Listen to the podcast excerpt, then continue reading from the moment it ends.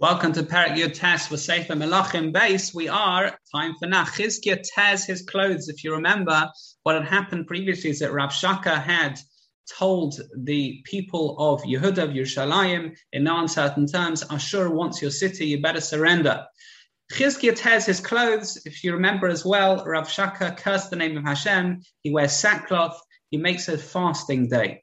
A fasting day. Uh, not a fasting, day, I apologize, sorry, a, a day of distress uh, he says this is a horrible day for the Jewish people. This is a serious day, um, and he asks Yeshaya to daven to Hashem. Yeshaya sends a message to Chizkiah. He says, "Don't worry, Ashur is going to be conquered." Um, what happened? What happens next? So the army of Ashur retreats from the siege of Yerushalayim because they hear that there is another army that has invaded their own land. Um, Ashur, if you think about it, are not very happy with this because they had threatened Yerushalayim. They were ready to conquer Yerushalayim. But nevertheless, they go, they run away, well, actually, they march away, and they belittle, they belittle Hashem's power of protection. They say, I'm going to come back, and you know, we're going to come back, we're going to conquer. Um, and Chizkiah, meanwhile, begs Hashem to overcome Sancheriv. Meanwhile, Yeshaya relates a prophecy that Hashem had heard Chizkiah's prayer, and he said, Don't worry, Sancheriv, they're going to go, they're going to be defeated. Hashem mocked Sancheriv's boast of success in battle, and uh, he says, uh, I'm the one who created you anyway.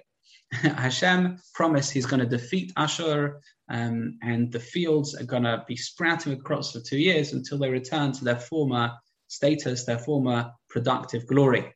Uh, Hashem says Sancheriv can't even fire an arrow, and that only Hashem is going to be the one to protect Yerushalayim.